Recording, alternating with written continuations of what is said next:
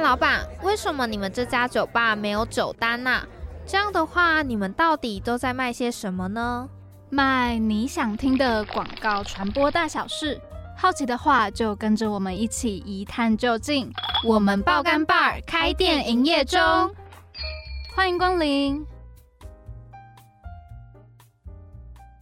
欢迎来到我们爆肝 bar， 我是 Joyce。Hello 大家，我是 Patty。那今天是我们爆肝 bar 第一集正式开播啦。不知道听众朋友们刚刚在听到我们的节目名称我们爆肝 bar 的时候，有没有觉得很奇怪，想说这到底是在讲什么的节目？那因为我们两个人呢都对于广告还有行销很有兴趣，所以就希望可以借由这个机会开一个节目来跟更多的人分享这一行有趣的事情。不知道大家对于广告系有没有一些迷思，像 Patty 你觉得广告系有哪些迷思是让你讲了之后会让你俩拱的那一种？我觉得最会让我想要翻白眼的一个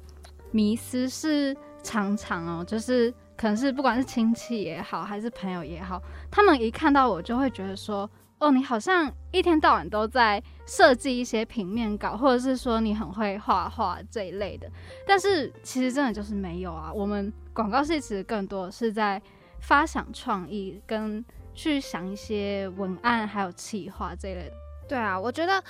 可能大家是被高职，就是高职也有广告科，然后可能就会误会说高职的广告科都是在学一些美术相关的，所以可能到了大学广告传播好像也是在画画，但其实不是。就是跟大家做一个解释，就是如果是画画的话比较偏向是辅大的应用美术系，那我们的广告传播就是比较偏向像企划创意也会教，然后甚至是公关跟行销也会碰到一些，还有摄影的部分。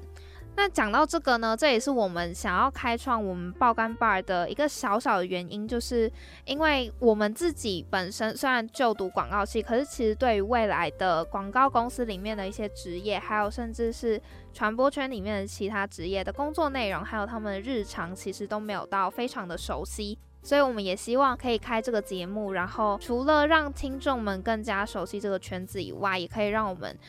更加清楚未来的方向有哪些。没错，所以作为我们爆肝 bar 第一集的开场呢，我们今天想要来跟大家分享广告公司里面呢，身为一个广告 AE 的日常。那广告 AE 的全名是 Account Executive， 广告业务的意思。那这算是很多人进入这一行最开始会从事的职业。那简单来说呢，这就是广告公司还有客户品牌主那边之间的一个桥梁。那我自己是觉得这个职业其实说简单是蛮简单的，因为其实广告 AE 是任何一个科系都可以在未来从事的职业，但是其实它难的地方就是在于说要怎么利用自己的专业知识啊，还有一些沟通技巧，去让公司还有客户都能得到双赢的效果。我觉得这是一个还蛮有挑战的事情的。那在了解更多之前呢，我们先进入爆吼理哉，听听有趣的广告案例吧。每一杯调酒都是独一无二的，不一样的心情，不同的想法，碰撞出独特的滋味，可能酸，可能苦，也可能涩，也可能是甜的。今日特调，错过不再。在今天的爆吼理哉里面呢，我们想要来跟大家介绍澳美有名的广告案例。那不知道大家有没有发现，其实全联他们也是有在卖黑咖啡的。那澳美之前呢就帮全联的黑咖啡拍了一支广告，那我自己是觉得这个广告呢超级无敌的，怎么说，还蛮感人的吧。然后 对，然后我就觉得想要在这边分享给大家。那在讲述这个广告的内容以前呢，就是想跟大家防雷一下，因为我们等一下会讲到算是爆雷这支广告影片是怎么去包装的，所以如果有兴趣的听众朋友们可以先上网搜寻一下就是全联黑咖啡的广告，先去看过之后然后再来听我们做一些分享，会比较有感觉。没错，好，那我们就开始咯。好，就是这一支广告呢，其实是在讲述一个小女孩，她在小时候就是爸爸传授给她一些天文的知识，然后就讲到了黑洞。那黑洞呢，其实大家都知道，就是可以吸收各种万事万物在里面。嗯，所以小女孩虽然从小不爱讲话，但爸爸就跟她讲说，如果你不喜欢跟人讲话的话，那没关系，你可以把你所有的心情啊，今天开心也好，难过也好，或者是你有哪些秘密，都是可以跟黑洞诉说的，然后黑洞都会包容你的所有一切。那小女孩在长大之后也一样还是不爱讲话，可是她却还是有一个抒发的窗口，就是黑洞。那这个在她长大之后，这个黑洞呢，其实就是全联的黑咖啡。因为黑咖啡大家想象就是一个很黑很黑的一种咖啡嘛，对对对，哦，是咖啡。黑弟以为我要讲黑洞，但其实我要讲咖啡。对，就是大家就是会把它，如果真的在看的话，其实它真的很像黑洞的感觉。嗯，在广告影片里面，小女孩在长大之后就会到全联买一杯黑咖啡，然后对着那一杯黑咖啡讲述自己的最近发生的事情，还有一些心情。然后黑洞就会帮他接纳所有，所以这支广告影片呢，其实是想要传递给一些家庭主妇或是家庭主夫，然后去跟大家讲说，其实你到全联来也可以找到一个自己休息的空间，然后在处理家庭还有日常的琐事当中，给自己一点休息的时间，喝一杯咖啡，做最自在的自己。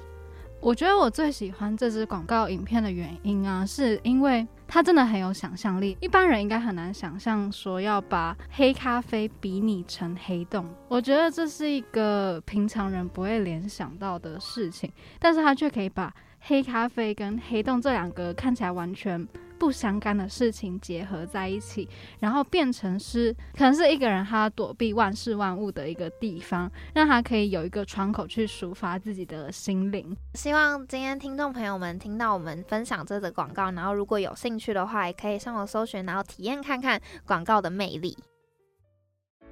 你想选真心话还是大冒险？我想听冒险里的真心话。真心话大冒险，你敢听冒险里的真心话吗？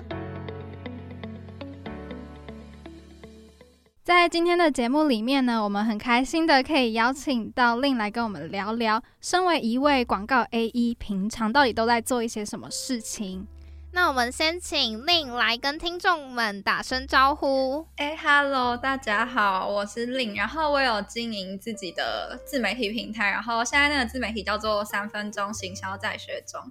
这个自媒体平台呢，就是比较像是，因为我当初非本科系毕业，就可能跟你们不一样，就是我是读文学的，所以就是我那时候就觉得说好像需要一个作品集，所以我就创了这个账号，然后没想到就是经营了2年之后，它就是也慢慢的累积一些追踪者，然后后来我也就是有成功找到工作，对，然后我现在就是在奥美当业务。那Lynn，你刚刚有提到说你其实本来并不是就读广告系有关的嘛，那你当初是什么样的契机之下才会想要加入奥美广告公司呢？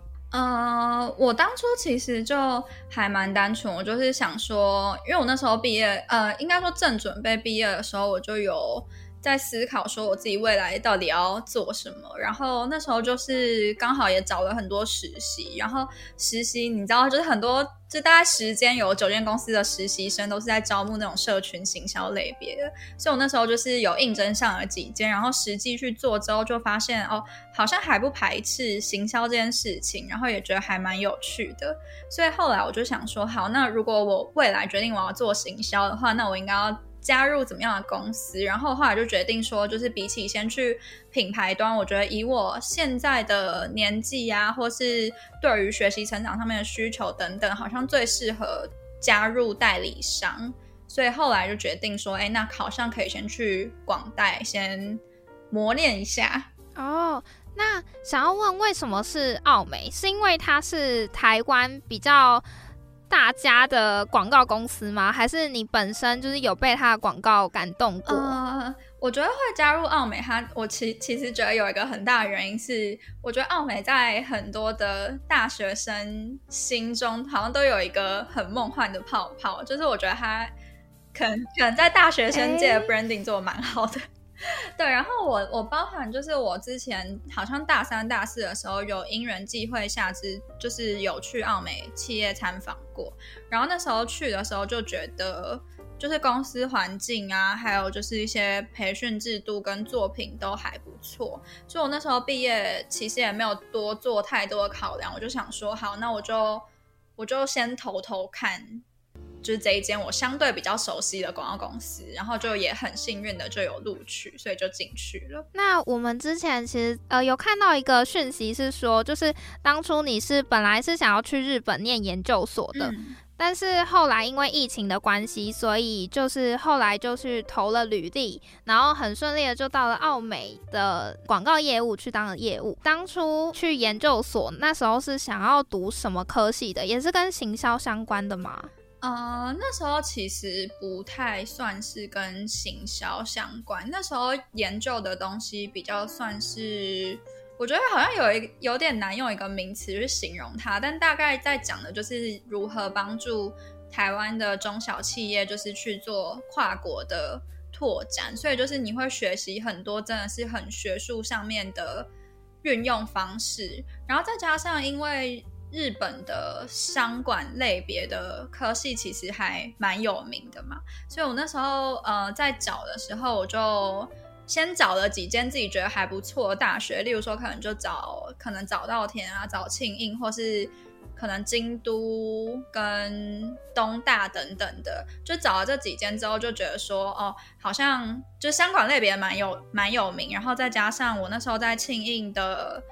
官网上面就看到一个教授，然后我觉得他在教的东西就是还蛮不错，就是我蛮有兴趣的，所以我就是去跟他联系，然后后来就是也是读了一学期的书，然后后来真的觉得就是远距上课太浪费钱了，因为我后来就是读庆应，然后庆应就是日本的私立大学，然后他们私立大学的学费就是也是跟公立有差，然后又真的很贵，加上你又是留学生，然后你就在台湾读书，然后没办法去那边享受留学生活，我就觉得有点可惜，所以我后来就想说那我就先暂停我的学业，然后先开始找工作。那像你现在在广告业务这个行业，其实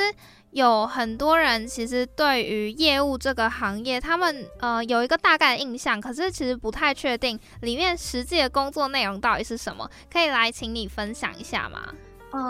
我觉得其实广告业务他做的东西真的非常多，然后可能你服务每一个客户所碰到的东西也很不一样。我觉得以我自己来说，我觉得日常中大家可能最众所皆知就是广告业务一定就是担任那个内部跟外部的那个衔接口，就是怎么样去 manage 客户对你的期待，跟就是怎么样去让内部想要例如说可能创意今天有想要做一个案子，然后他们对于这个案子的期待在哪里，但客户他可能没有这个预算，那你应该要怎么样去协调，然后让大家就是可以在同一个页面上，然后这个专案可以持续的进行。我觉得沟通就是一个很大的，占我们工作里面很大一部分。然后沟通，我觉得因为现在就是数位时代嘛，然后我觉得沟通这件事情也不仅限于就是可能我们要电话一直敲啊什么，我觉得讯息上面的沟通也超级重要，就是我这样讲，我觉得大家可能会想说就是传讯息而已，到底有什么难的？可是我觉得就是你今天对不同的人说话，你就要用不同的讯息方式。例如说，你今天对客户，你的语气应该要怎样，或者你今天对创意的语气要怎样？就是这其实有很多都是要靠真正的实际经历过才会就是真的学到，不然你可能会因为你的讯息而惹怒人，或是让大家在这个工作上面没有得到成就感啊等等的。然后我觉得另外一个当然就是一些支持的角色，例如说可能今天策略需要什么样的资料，那可能业务就要帮忙去跟客户要那个资料，或是可能业务自己也要上网去查一下大概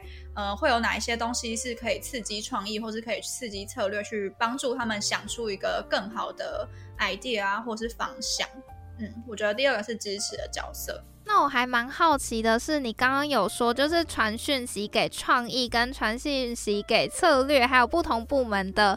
一些人的时候，可能用的语气会不一样，那可以请你分享一下传给创意的时候语气到底是怎么样的？因为你知道，就是有时候我觉得广告公司里面就是有一个特性，就是你所有东西基本上都非常非常的急。例如说我们今天七夕情人节，我们今天居然在录音，对，我们今天情人节，然后我们公司就放假，然后有可能就是假设你今天有一个案子很急的话，因为照理来说台湾是没有放七夕情人节这一天，对，所以就是假设今天有一个很急的东西，然后一定要今天给客户的话，你可能就要就是用你的各种方式去让 art 啊，或者去让文案知道说，哦，这件东西很急，我有可能要麻烦你们放假的时候还帮忙用。那这个时候你的语气就是真的要很委婉很委婉，然后可能要跟他们讲说，哦，因为这个案子客户真的很满意，或者他们真的很喜欢，所以就是希望可以就是尽早上线啊等等的，就是用这种站在他们的立场想，然后试着让他们觉得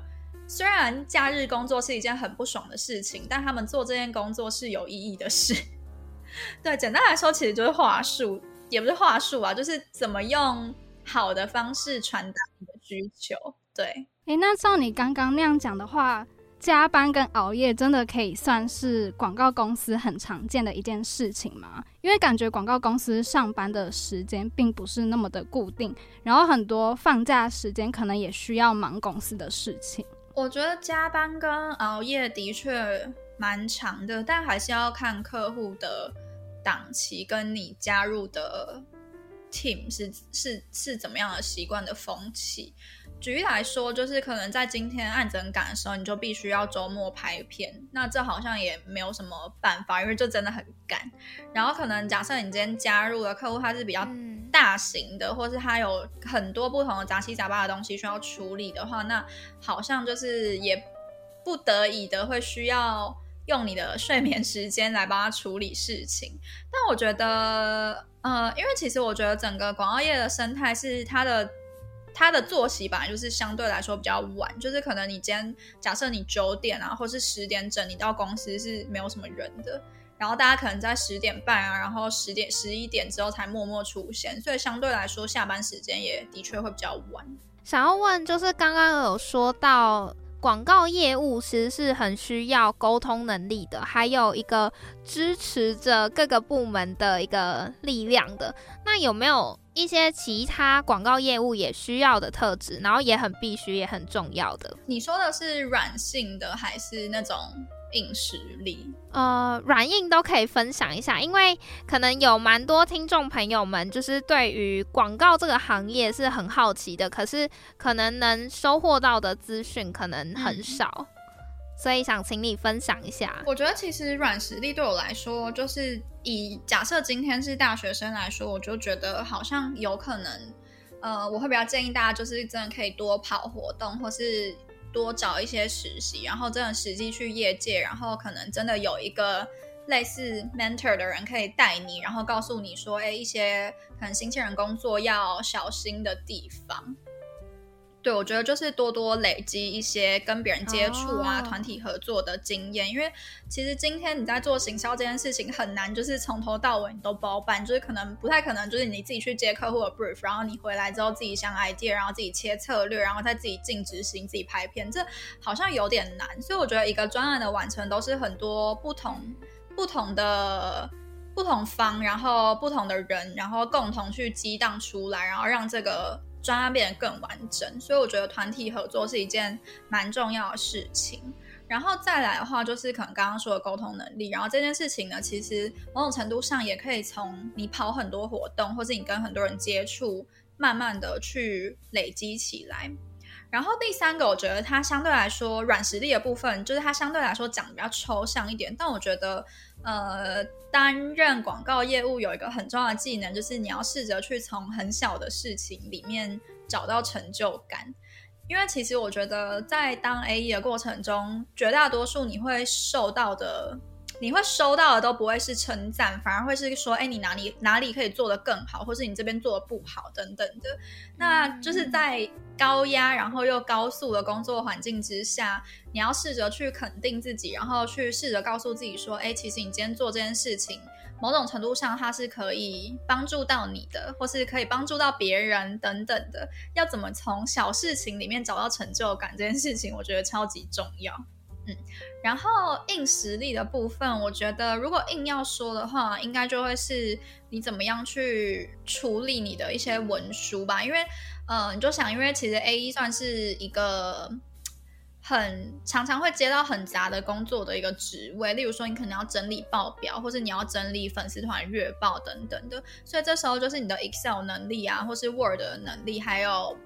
PPT 的能力就会变得很重要，就是你要怎么逻辑化的把大量的资讯在短时间内就是统整出来，然后让客户可以了解说，哎，你这份报告想要表达的是什么，所以基础的文书处理就还蛮重要的。你刚刚说到的 Excel、Word、PPT 这三种都要就是非常的很会使用吗？还是其实就是基础就可以了？我觉得其实以我自己的工作来说，我觉得我最常用到 Word 的时候其实是在写会议记录的时候，然后还有就是你要去 Debrief 创意，然后出那个 Debrief 单的时候。所以以 Word 来说，我觉得基本上就是你会使用就好了，就是因为 Word 它其实好像也没什么难的，它就是一个文件。然后我觉得 PPT 跟 Excel 它可能相对来说会比较需要一些更深一点的了解，例如说 PPT 你今天要提案给客人的时候，你要怎么样去让这个简报看起来是很精美的，然后它是可以搭配你的报告可以流畅的运行。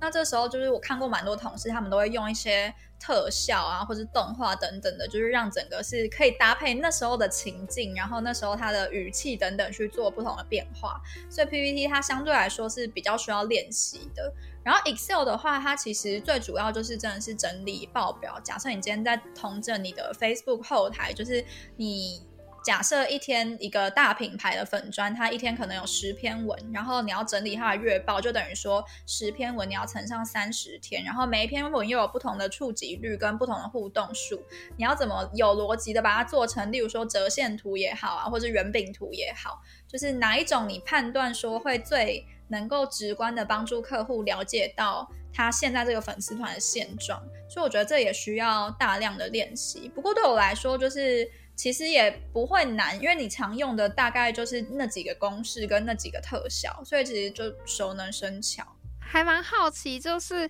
你们报告的时候会有 cosplay 之类的吗？对，因为我们两个人一直很好奇这件事情，因为感觉很多系上的学长姐在报告的时候都很喜欢用演戏的方式去做提案。对，尤其是我们毕展的初审跟终审的时候，他们很喜欢用一个卡通或是戏剧来包装那整个提案。你们真的在就是业界报告的时候会这样子吗？我自己是没遇过啊，就是我想也是，要中规中矩，这样子也蛮耗费心力的。但我觉得我有听过某一些独立代理商好像真的会用，例如说他可能真的 cosplay， 然后让客人更容易的融入他的情境里面。我觉得这也是一种方法，但我觉得真的就是要看客户的调性。假设你今天在一间传产公司，然后在那边自己 cosplay， 好像也蛮奇怪的，这样子也蛮好笑的。欸，那另有办法分享一个在澳美遇到过你最印象深刻的案子吗？